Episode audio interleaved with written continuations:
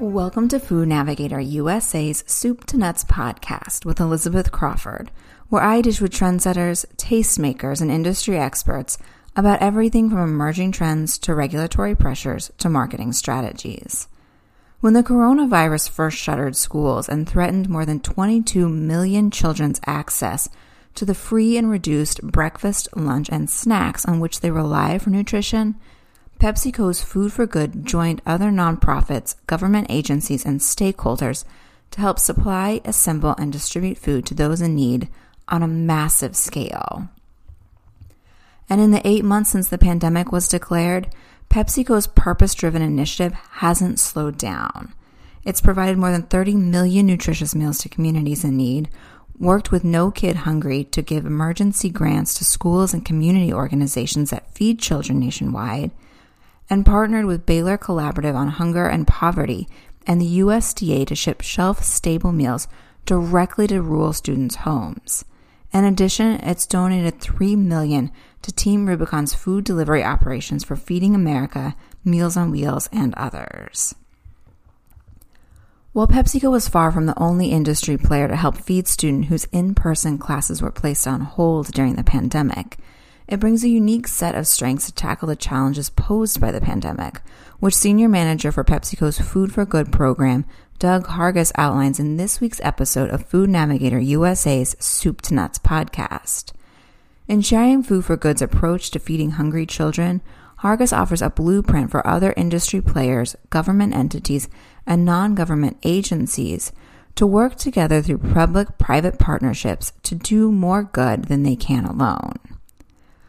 According to the U.S. Department of Agriculture, before the pandemic was declared, food insecurity in America was actually declining from a high of 14.9% in 2011 to 10.5% in 2019. This is a statistically significant drop that still left 13.7 million Americans wondering where their next meal would come from and if it would be enough to fill them. But when the pandemic was declared, Safety measures designed to slow the spread of the coronavirus triggered massive layoffs and shutdowns, and this downward trend was quickly and dramatically reversed, with Feeding America estimating more than 50 million people now experiencing food insecurity. This increase has cut across all states and people of all ages and race. But as Hargis notes, children have been hit exponentially harder, in part because of the constraints on schools to produce meals and distribute them when they're most at need. You know, hunger and, and the current uh, status of it in our country is almost uh, a, an insurmountable challenge because we've never seen it this bad. I will just say, prior to pandemic, you you know you could um, find on some predominant websites roughly one in four uh, Americans may at some point in some way struggle with hunger. Um, most recently, some of those same websites are saying up to you know 40, 45 to 50 percent of America is in some form or another, and definitely over the course of the pandemic has faced hunger. So, if you just wanted to make a general statement that the the that hunger has doubled in our country as a result of this pandemic, then that would be a very fair statement to make. The groups that I, I think uh, you know are being hit hardest have grown in a sense. So there's a great uh, a number of, of people out there now, um, you know, that are that are facing financial hardships as a result of the pandemic, and that could be from lost wages, lost jobs entirely, um, you know, or uh, other sources of income that are, are no longer there. Um, so that's almost really a whole new dynam- dynamic of, of individuals that have really been hit by this. You know, so just your your frontline restaurant workers, you know, you who may have just been um, making enough to uh, put themselves through college, or uh, maybe they've got they work at a restaurant and have another uh, a job. And I have had employees in the past, you know, that may have two or three jobs where they'll work for us for a shift and and then maybe go work for. Uh, a warehouse at night, uh, you know, moving stock or something, right? So there's a lot of folks out there that were really dependent on jobs, uh, multiple jobs, and when those jobs dried up or went away because of the pandemic, that opened up an entire new group that was facing hunger. So I would definitely say, um, from my view, uh, some of the folks that were dealing uh, with kind of, you know, borderline issues, financial issues to begin with, are the ones that have been hit the hardest uh, by by the results of the pandemic. Now, the other group um, that I obviously have the most experience with is children. Um, you know, being being the fact that uh, Food for Good has primarily worked um, with nonprofits, and that includes school districts, by the way, uh, over the course of the last 11 years. we have a lot of experience with um, what the nutritional needs are of students. Um, you know, so I would say that students have been impacted exponentially uh, by the fact of merely being displaced by COVID. So, um, school districts are doing a fantastic job, though. You know, I want to make sure that I, I make that uh, clear as well. When all of a sudden, you know, there's there's 50, 55 million kids or so in our country uh, that go to schools every day, 50 million ish that go to public schools. And all of a sudden, those children were gone and, and in their homes. Uh, you know, the, the school districts had to really respond quickly to get food to them. Um, and out of that 50 million, there's about 20 to 22 million children um, at any given time that are on free and reduced lunch programs. So that is you know that's that's a big number to swallow. But but think about that: 20 million children every day that were going to school were receiving what is essential nutrition. Right? This isn't just uh, maybe they'll you know maybe they'll pick the school lunch or not. This is that school lunch is their food. That's their essential sustenance that they receive that day. All of a sudden, they were at home, uh, you know, and so school districts worked to put in some measures and did a fantastic job. Uh, but you know they can only do what they can do, right? There, there are capacities. The, the, the kitchens and the staff and such were built to the level of providing those students meals one day at a time. Uh, and when the, the children were di- dispersed, that left um, a lack of ability to get that food to them every single day. And that's where PepsiCo's Food for Good was able to step in and help schools source food and make and pack two, three, or even five times as many meals in a day during the pandemic as they did before COVID 19 hit. Hargis explains that in the early days of the pandemic, when food shortages were prevalent due to broken or misdirected supply chains, Food for Good was able to tap into the network of suppliers, which it created over the last 11 years to ensure that schools and other organizations feeding children had the provisions that they needed. Capacity is, is a big is a big issue, right? How do how all of a sudden does a school who's designed to make uh, you know we'll just say fifty thousand meals a day for their students in classrooms uh, while they're attending? How all of a sudden does that school produce 150,000 meals to put into multi-day meal packs and get them out to the children? It, some of them can do it well and have done a fantastic job of it. But some of them, you know, that's it's just beyond capacity. So we at Food for Good, um, having this vast resource and network of suppliers and partners, are able to produce food uh, that would be either a full meal that uh, similar to what a child would receive at school and following the same USDA guidelines as far as nutritional uh, allowances and requirements, uh, and we can actually help provide those meals to schools. So fresh meals, you know. So you know, an example of a fresh meal uh, I often give is a a uh, turkey sandwich on on whole wheat, uh, enriched bun with um, cheese, and then a bag of baby carrots and an apple, and then an accompanying milk that goes along with it. So we're able to help supply fresh meals uh, and use our vast network of suppliers to bring in product, even when there was shortages, like the example I used before, when you couldn't find a, a can of green beans on the shelf at your local store, we had so many sources that we could call upon. We were able to source um, items for our meals.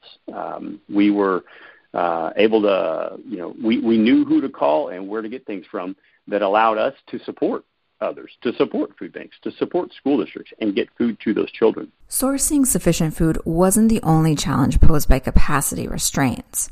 Hargis explained many schools also grappled with how to deliver meals to children with limited resources. Again, this is something that Food for Good was able to address with an innovative approach to creating shelf stable meals through a partnership with USDA. When COVID hit, um, I think everybody was looking for ideas, right? how, how do all of a sudden do we feed 50 million children that are in their houses? Uh, and again, there's a lot of really great innovative ideas. I'm sure you saw out there. There were some school districts that uh, literally put food on buses and ran bus routes, which is a which is a great way of getting food to the children. There was a lot of grab and go drive up uh, lines where children could come in and and get food, or their parents could come in and get food for them. Now, another really innovative um, way that I think we approached the problem was through a great partnership that we had with the USDA. So um, what we did, we ran a program uh, with them called Meals to You, and it's it's exactly as the title would would would be uh, indicative of. Is we worked with the USDA to design uh, a program of food shelf stable food items. So these are items um, that don't need refrigeration, yet all the food items would still qualify and, in most cases, go above and beyond the nutritional requirements of a standard meal that a child might receive in school. But we can package those meals up individually with all of the all the components needed to give a meal to that child. Put a number of those meals in a box, in a cardboard box, and literally we could ship those meals all across and did ship those meals all across the country, even from as far north as Alaska down all the way to Puerto Rico. So that program was especially innovative in the fact that it sent that box of food directly to that child at their house.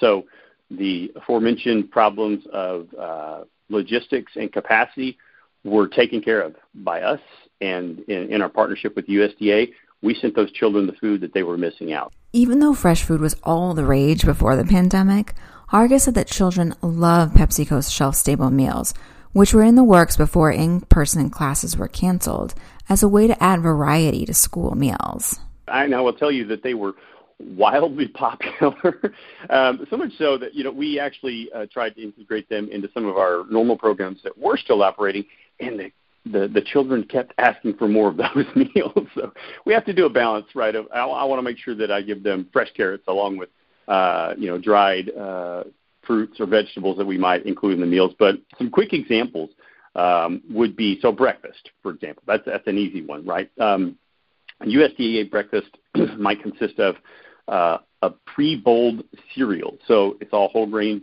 enriched cereal. So, but if you if you've ever seen them perhaps at a, at a hospital uh, buffet line. There, it's a it's a prepackaged bowl of cereal, and you just peel the top back, pour your milk in. That would be accompanied with a a, a fruit. It could be a dried fruit, um, a box of uh, you know different types of mixed dried fruits, um, or even in in many cases uh, we have a variety of really delicious but also extremely nutritious juices that we supplied uh, for the children. So, um, and that can that can be in fruit and or vegetables. Um, I think the the really great thing about private enterprise is uh, they've they've seen the need that schools have um, to get nutrition to the children, but also they have to make it appealing to the child, right? So it has to also taste good. So um, there's a great variety of vegetable and fruit juices out there that taste fantastic, and we definitely uh, utilize those. So a standard meal would have a couple of protein items in it, um, typically some really kid-friendly uh, proteins. So you might uh, might be familiar with a, a popular brand of um, Jack Link's um, type of meats that they have that are a dried cured type meat. So there's some great varieties of turkey and chicken of those as well. That could be an example of a protein. Um, there's shelf stable um, cheeses that are available uh, that taste great. Again, a real big kid pleaser there. And uh, an example of something we might pair with a cheese.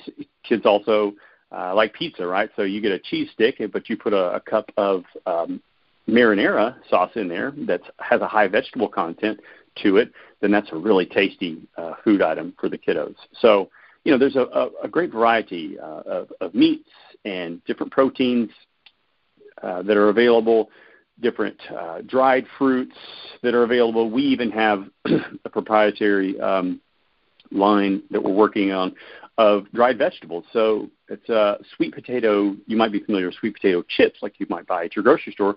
Well, these are kind of a variant of that. Um, they're just not as salty, uh, but they're they're great dried sweet potato slices. They're kind of like a chip, so the kids love them.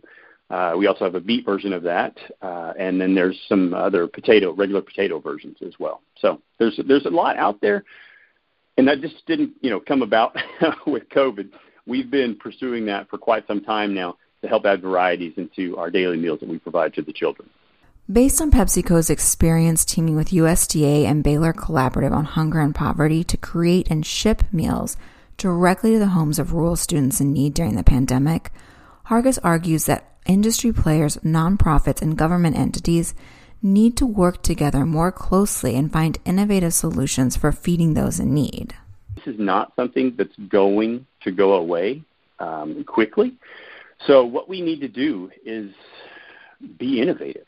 Uh, you know, I think what it takes, and one thing that was so great about our, our collaboration with the USDA uh, was that it was just that it was a collaborative effort between government, between nonprofit organizations that helped us facilitate it, and between private companies, you know, that allowed the the, the product and, and everything to be packaged and sent out. That that's a huge, almost unprecedented collaboration between those three entities, and it was hugely successful. So, I would, what I would say is needed is is more of that. Right, there needs to be more positive collaboration between government, private, and nonprofit sectors. Uh, and when you team up like that uh, and, and really put all of those expertises together in, in one group, uh, we proved there's nothing that can't be accomplished. I mean, by the end of the, or towards the end of the program, that, that program was delivering over 5 million meals per week all across the country. I mean, if you just think about that's just amazing to think. Every box had 20 meals in it, and we were delivering 5 million meals a week. How many boxes were being distributed across the country? It's just it's staggering. And that's, again, to children who otherwise would have not received meals. So, you know, I guess my answer would be um, we're not out of the woods yet. we need further collaboration. Uh, USDA has done some fantastic job, uh, done a fantastic job of, of removing some roadblocks. So now it's really up to the nonprofit and the private folks to again kind of jump in, everybody work together and come up with solutions and uh, and, and get the food to where it's needed most. Hargis also encourages food and beverage companies to look for ways to hire those who've been displaced by the pandemic to help meet the increased need for food consumed at home and also providing employment opportunities. In, in food, food for good, um, we employed we almost doubled our, our frontline staff through the pandemic uh, because, as I said, we had to ramp up and to help partners. So we specifically worked with local restaurant groups to help employ those who may have been displaced, um, you know, through, from their jobs by the pandemic. A lot of those turned out to be college students, uh, and you know, some of them obviously have even stayed with us after reopenings. Uh, so you know, you, you, you work with um, school districts, you have contacts, uh, and through your networks, uh, you know, some schools that just had to shut down. Well, guess what? Those cafeteria workers know a lot about food and food production, so we hire them. You know, so I would say just really taking a step back, looking at what you have within your organization that can help others and help empower them. Because one thing I found is, you know, everyone they want to they want to work, they want to do their fair share, and they're more than willing to do it. Um, it's so I, I would just say look at the resources that you have uh, within within your companies, within your organizations, and see how you might be able to help those um, in need. Yes, of course, you know financial gifts are, are great, absolutely, and we need to kind of continue to help with providing essential nutrition as well. But empowering someone, giving them a job, giving them an opportunity is, I tell you, it, it, it it's, uh, I've had so many, smiles and tears brought to my face um, by helping helping others, you know, help themselves. While Food for Good, like many others, is currently focused on feeding school children impacted by the pandemic, the initiative's reach expands much farther, and its origin came long before the arrival of the novel coronavirus. Food for Good launched more than 10 years ago in 2009 by a small group of PepsiCo employees who saw an opportunity to leverage the CPG's logistical knowledge and widespread connections to feed children in it. It continues today under PepsiCo's Performance with Purpose vision and supports the company's 2025 sustainability agenda to provide at least 3 billion servings of nutritious food and beverages to underserved communities. With that, we've reached the end of another episode of Food Navigator USA's Soup to Nuts podcast. I hope you'll join me again next week for another installment. And to ensure that you remember, I encourage you to subscribe to us. Until next time, this is Elizabeth Crawford wishing you a productive, profitable, and safe week.